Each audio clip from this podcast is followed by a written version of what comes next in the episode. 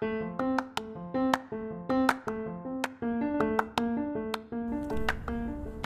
guys and hello to my listeners. This is Jay Manalo and this is Let's J Talk Podcast. Kumusta kayo? Narito ako upang magbigay ng inspirational, motivational messages for all of you. At narito din ako upang magbigay ng mga advices and stories na for sure makaka-relate kayo. Follow me on my social media accounts on Facebook, Twitter, and Instagram at JM2004 and follow Let's J Talk Podcast on Facebook.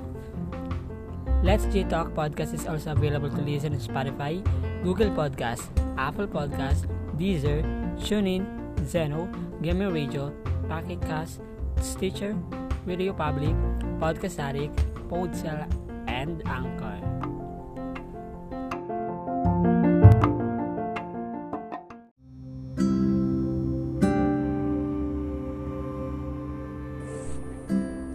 Hi, kumusta kayo? Ako nga pala si Jay Manalo, nandito muli upang magbahagi sa inyo ng kaunting mensahe patungkol sa panibago nating topic ngayon, ang love relationship. Love relationship, parati nating naririnig. Bukod sa love natin sa family and friends, meron pang love relationship tayo. Ito ay ang dalawang taong pinagtagpo upang magmahalan. Sa panahon ngayon, madali na lang pumasok sa isang relasyon, lalo na sa isang kabataan na iba na nga pagkakaintindi ng ibang kabataan patungkol sa pakikipagrelasyon eh. Yung iba, kaya pumapasok dito dahil trend. Dahil nakikita nila sa social media. At nakikita nila sa kaibigan. Nakikisabay sila, baka daw kasi mapag-iwanan. At ang tanging sinasabi ang salitang sana all. Kaya iniisip ng ilang kabataan ay explore ito. Ang pakikipagrelasyon ay hindi paligsahan na kailangan mong makipag-unahan. Ang pakikipagrelasyon ay nakakapaghintay, tandaan, hindi ka mauubusan. Ang tunay na pagmamahal ay hindi mo mahanap dahil lang sa trend. True love waits. Huwag ka muna pumasok sa mundo ng pakikipagrelasyon. Enjoyin mo muna ang pagiging isang kabataan at single dahil maghintay ka lang. Darating ka din sa tamang panahon. Darating ka din dyan. At ang dahilan minsan, gusto ng inspirasyon. Yes, pwede mo siyang gawing inspirasyon. Pero pwede mo naman siyang gawing inspirasyon kahit na magkaibigan lang kayo.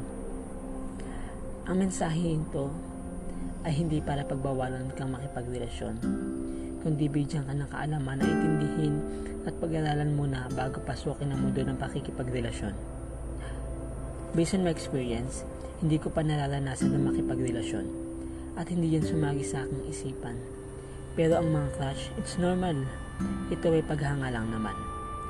But para sa akin, mas masarap sa buhay ng isang kabataan na ang tanging iniisip ay pag-aaral at paglilingkod lang sa Diyos ang tanging nasa puso.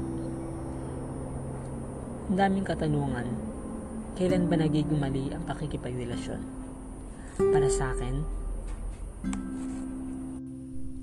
nagiging mali ito kapag hindi ka na nakakapag-focus sa mas iba mo pang mahalagang gawain.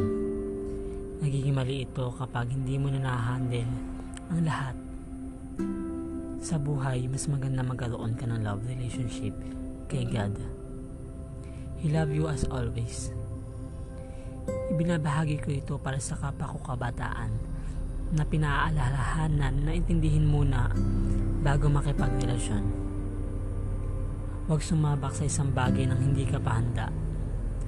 Sa pakikipagrelasyon, bago ka pumasok dyan, dapat handa ka ng masaktan.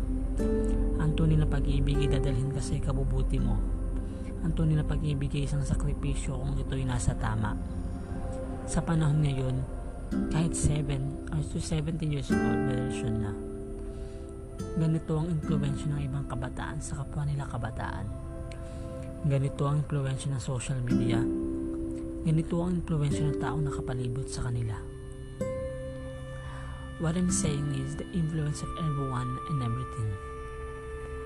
Ang impluensya ay natatamaan ka kapag mas malakas ito kasi sa goal mo.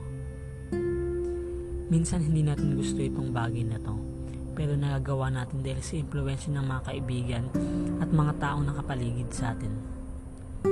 Minsan, naiinggit ka kasi yung iba may jowa, ikaw wala Kaya sinusubukan mong explore itong bagay na ito.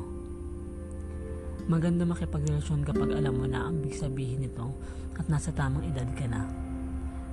I am not saying this because I want you to stay single.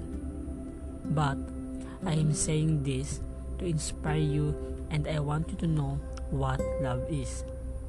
Ang pag-ibig nakakapaghintay. Chillax ka lang and enjoy your life with the presence of the Lord. Thank you.